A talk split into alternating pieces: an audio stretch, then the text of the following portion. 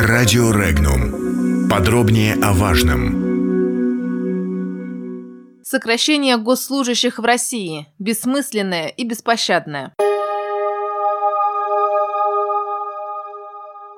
С 2020 года в России начнется сокращение государственных служащих, которое затронет и территориальные подразделения федеральных структур, сообщила заместитель министра финансов России Татьяна Нестеренко. Планируется сократить 5% сотрудников территориальных органов власти. Процесс продолжится и в 2021 году, когда планируется сократить численность региональных чиновников еще на 10%. В этот же период под сокращение попадут 10% сотрудников центрального аппарата. По ее оценке, без оптимизации такие решения решения никак не могут быть реализованы. На это требуется много денег. Алтайский общественник, основатель школы реальной политики Константин Емешин скептически отнесся к анонсированной реформе в сфере госуправления. Цитата. «На моей памяти я уже пережил три подобных сокращения, но реально все только прирастало. Просто то меняли методику подсчета госслужащих, то придумали создание муниципальных учреждений, работники которых не подпадают под ранг чиновник, то создавали совершенно новые ведомства, а там свои чиновники поэтому не верю».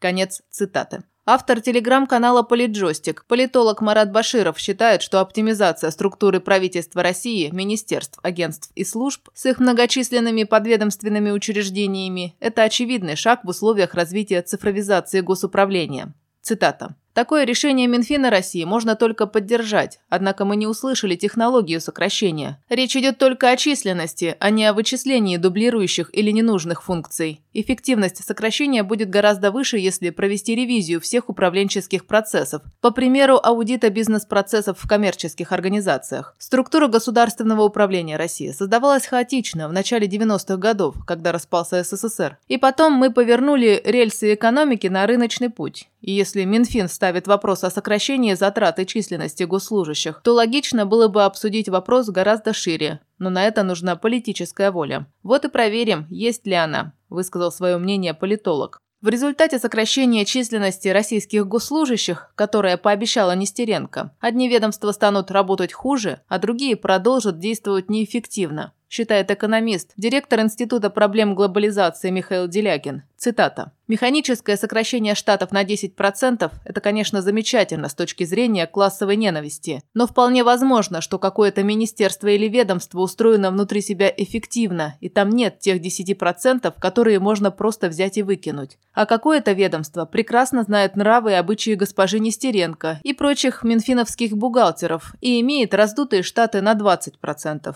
И в итоге оказывается, что при применении сокращения на 10% одни ведомства станут просто хуже работать, потому что там будут уволены необходимые люди, а другие будут по-прежнему работать неэффективно. Конец цитаты. Иными словами, как подчеркнул Делягин, российское правительство еще раз продемонстрировало свою способность игнорировать действительность.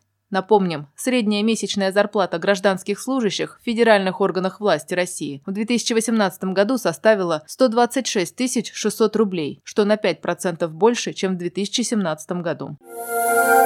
Подробности читайте на сайте Regnum.ru.